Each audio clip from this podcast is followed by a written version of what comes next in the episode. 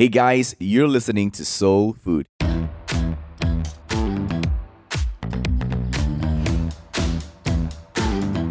My name is Daniel, and I am the pastor of a church called Soul here at Alor Star in Malaysia. In this podcast, we will dive into conversations that will help us with our views of certain habits and behaviors that take place in our culture. As you're listening, I'm sure you'll learn a thing or two, but I believe this podcast will help you to expand your perspective. This is Soul Food. Let's dive right in. In this episode, I am so excited. Finally, I'm able to have this conversation with this talented, outgoing, passionate woman. Heidi, how are you? I'm good. Thank you so much for having me. Uh, man, we sh- we are supposed to have this conversation a long time ago, but hey, finally we are having it. Yeah. Yeah. Uh, once again, I want to say congratulations on the Woman of the Future Award, the Community Spirit and Public Service Award. Am I correct? Yes. Thank you so much. Congratulations. Yeah. Uh, uh, for those of you who are listening to this podcast, uh, Heidi is um, out there right now she, with her uh, NGO called um, Refuge for the Refugee. Am I correct? Yes, that's and right. And she's making an impact, um, an award from Her Royal Highness the Queen of England as well. Um, you are making waves. Uh, but today, um, as I have you in this conversation, I, I really want yeah. to talk about like following your dreams. I think a lot of yeah. young people out there, you know, they are passionate about following their dreams, but yeah. don't know about the cost the price yeah. they have to pay following your dream. So maybe you could yeah. start by telling your story, you know, how where you grew up from and how did it lead you to where you are today? I grew up the youngest of three. I've got an older sister and an older brother. And I think I grew up extremely shy and very, very soft spoken, only because um, my older siblings were great, right? So they helped me make plenty of decisions in life. Um, and I think I grew up you know, placing so much of my identity in either being Kylie's sister or Derek's sister. And so I always felt that I had to live in the shadows of my older siblings, you know, follow their footsteps. And my siblings were people that were actually outstanding. You know, they were doing well in school, they were well liked, they had great personalities. And I was always that, like, you know, awkward child that, you know, um, tried really hard to fit in. Um, I think the journey of me growing up was a lot of it involved, you know, finding my identity in Christ. Um, because I always felt that I was inadequate. I was always not good enough. You know, I was always not as good as my siblings. Um, and that got me deeply insecure. Um, but growing up, you know, and, you know, finding my identity in Christ, I accepted Christ at 11 years old. Um, and then going on into secondary school, you know, joining CF and really understanding what it means to find my identity in Christ. And as I lived into that, I slowly realized that I did not need to always just be, you know, my my sibling sister in that sense. I could be my own person. Mm. And as I learned to live into the identity that Christ has placed over my life, I, I started learning to find my voice, um, to find my why. Um, and and so right after secondary school, you know, in secondary school, I was always surrounded by by people who were extremely outstanding. You know, uh, my friends were public speakers and debaters, and every time after school, we would sit in a circle and with our Sirap Bandung ice and nasi lemak and talk about you know what was going on with the world, right? And you'll be so angry, you know. It's always, you know, yeah, the government's not doing enough, you know, um, the NGOs are not doing enough. And one day it dawned on me, you know, point fingers and this angry teenager that's so upset with the world, right? What am I doing? You know, why what am i doing besides pointing fingers? So i decided like you know what? You know before i can complain about this i need to try fixing the problem first. Um, right after secondary school before i started college i had about four months when i decided that like hey i want to spend this time volunteering. So i found out you know i asked around and found out about a school in the heart of kl that really needed english teachers then. And i went in to teach you know thinking that like you know here i am i can fix these problems you know. Within four months you know i can education for the kids. Um, little did I know that when I went to this school um, and I started teaching the kids, the problems were much, much more complex than I expected it to be. You know, it wasn't problems I could tackle within four months. Um, and it was, I think it was in the school as well that I started really um, understanding my privilege in that sense. You know, I had to question what privilege meant to me. Um, growing up, I always thought that privilege meant big fancy houses and luxury mm. cars, you know, and, and big fancy holidays. You know, I grew up with a neighbor that would go away for Christmas every single year. And they would go to like Korea and Japan and Australia. And and my family couldn't afford it, right? We we just had like Cuti Cuti Malaysia. Um, we would stay home for Christmas. And I always wish that we could be more privileged in that sense. Um, but going into this school really helped me rethink what privilege is. You know, privilege doesn't need to mean um, luxurious holidays, right, or fancy upgrades. Right. Um, privilege just means a shelter over my head and not having to worry about my meal the next day. So, what was I going to do about my privilege? And so, my journey really started from understanding my privilege. I guess. I think from a third person point of view, like it would feel like Heidi Quah has has it all planned out. Like you know, you're going to start this refuge for the refugees. Like everything was all planned out. But here I am hearing your story. Uh, this for my first time. You know, it started with a high school syrup bandung ice nasi lemak conversation, passion, that kind of thing. Um, but what I like about your story is that you didn't stop there. You actually did something about it, and you joined uh, this um, teaching uh, outreach thing for the next four months and then you discovered that oh this could be something that could be done with. And i think for you personally i think you mentioned the word just now what privilege meant to you. And so from there from then on how, how did it like fuel your dream? Or was it from there that this whole entire dream was was crafted? Yeah i think the encounter with the kids in the school um, and having for me having to question my privilege um, it got me just so confronted by you know the injustice that's out there right in my neighborhood right? And it made me feel it made me question so many things on so many levels you know how is it that i get access to education? I mean growing up as a pj city kid right? And i know that this possibly sounds makes me sound like a brat right? But i mean as soon as 10 years old probably i knew that i was going to college you know? I knew that college was in the books. I always thought that college was in the books for mm. everyone Mm-hmm. Um, and it was at that moment of being in school. I remember my fourth month in, I walked into the headmaster's office and told him, you, you know what, I'm done teaching, I'm done volunteering. Um, my parents tell me that I have to focus on college. Um, you know, and and that's when he looked at me in the eye and he said, yeah, it's fine. Um, perfect timing because I was just about to tell you that the school be closed due to lack of funds. Um, and because of this, the kids wouldn't be coming to school anymore. So hmm. so don't worry about finding like a volunteer replacement for yourself. You know, just go ahead and and maximize your college experience. Wow. And I stood there in such disbelief, and I'm like, what? I mean, how can these kids be losing their only access to education? Already they don't have formal access to education, right? How can they be losing their only access to education? And on the flip side, like that, I was just being angry that I had to go to college. You know, I'm like, I'm just done studying. How do I reconcile these two worlds, right? It was then that made me realize that, like, man, the privilege really is in access to education and having a voice. And and despite not having a lot of resources at 18 years old, what was I going to do about this, right? What was I going to do with my privilege instead of complaining about what the first time I met you, um, you came over to my house in uh, Subang and then yeah. uh, my sister Rachel, you know, brought brought this girl back. I was like, oh, okay, one of Rachel's friends, you know, this little petite girl coming here at our house, and you were playing with my daughter, you know, and, and we were just talking. And then I was like, wow, this girl is like passionate. She's power packed. Um, but yeah, from that that point on, I, I begin to learn how you were just so focused. Like it feels like a laser like focus on what you were doing. Has it always been like that? It hasn't. I mean, to be honest, it takes every morning, it takes every morning to wake up and say yes, you know, yes to answering the call, yes to staying focused, yes to staying on track, yes to um, giving my best I mean, honestly, your days I wake up, just don't want to do it all, right? It's it's frustrating and it's lonely and and it feels there are days where you feel that like you're plowing into nothing, right? There's no I mean for for for me being an instant generation, right? I want results right here, right yes, now. If I give right. all in two years, like laws and policy needs to change.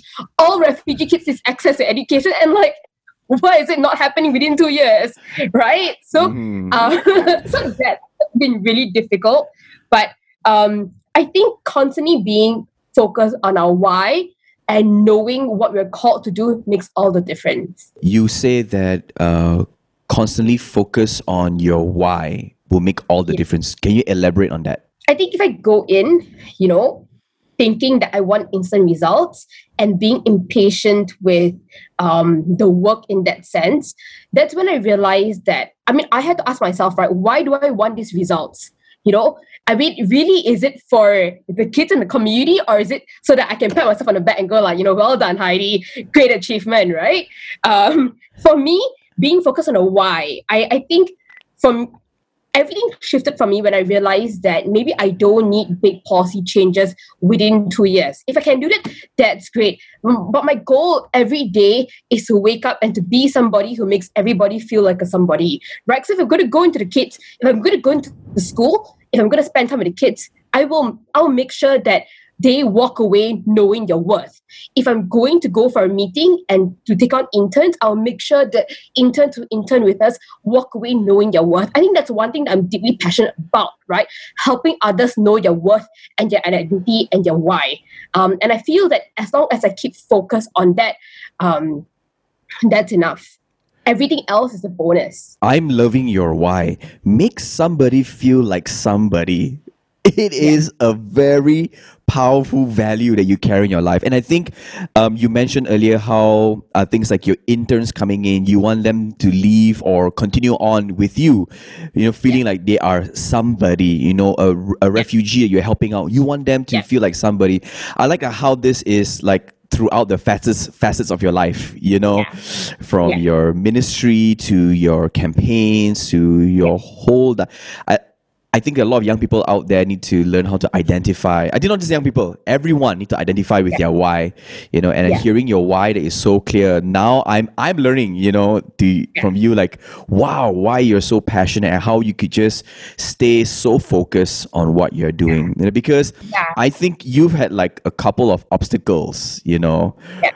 So many. Could you tell us like one of your obstacles that that you went through that really like hit you and you were like, oh man, should I really continue on? Yeah.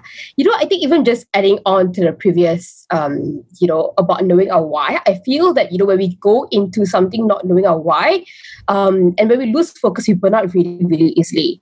Um, I think the most important thing in, in keeping focus and staying on track is knowing our why. Um, because we can lose sight. We can lose sight, you know, when obstacles happen. Um, and and for us, for me, I think one of the most recent ob- obstacles, as some of you know some may know is um, the recent police investigations. Um, I did not expect, you know, I did not expect to be investigated. I didn't expect, you know, it to blow up so much. Um, the backstory behind this, for those that don't know, is that um, I wrote a post um, detailing the account of a detainee who was in detention centers um, really just telling her story in that sense. You know, after she called me at 4 a.m. in the morning, I was so troubled that I had to write about it. I woke up the next day, you know, with the post going extremely viral, um, and and that you know that linked um, from for trying to um, tarnish the country's good name, you know, and for misusing the internet, and that that broke me. That broke me completely because for those who know me knows that i'm the exact opposite of that. You know i i'm someone that you know when i go overseas for conferences i carry the malaysian flag with me like high and proud you know. I bring everything that you know represents malaysia and mm. i and i'm so proud to be a malaysian. Um, so i think um, that you know the recent investigations was one thing that really shook me um it you know i remember the next couple of days i was just feeling so defeated you know thinking like you know is this worth the journey? Is this worth it right? If i'm going to put myself out on the line and be investigated. Um but through all of this you know i think once this blew over a little bit more i was reminded that uh, even more so i need to stick by my values and convictions. I need to be consistent to it. Um because if i'm not you know change will not happen. What is that one main anchor that has kept you all together this whole while? Like, I mean, hearing this obstacle, like, it could be, hey, Heidi, time to quit. Like, this could be your inner voice, you know, hey, Heidi, time to quit. Like, you know, hey, this is like one of the biggest uh, like stop sign you should stop right now but here you are because of your why you know make somebody feel like somebody what was that one main anchor that kept you going I think the main anchor that has kept me going is knowing that we're all called for very specific roles in life, right? Um, for me, I think that's that was I think understanding my calling and understanding um, why I'm placed where I am in life um, has definitely kept me going. I mean, I've never honestly I've never wanted this life in that sense to be out there in public, you know, to be on the public forefront.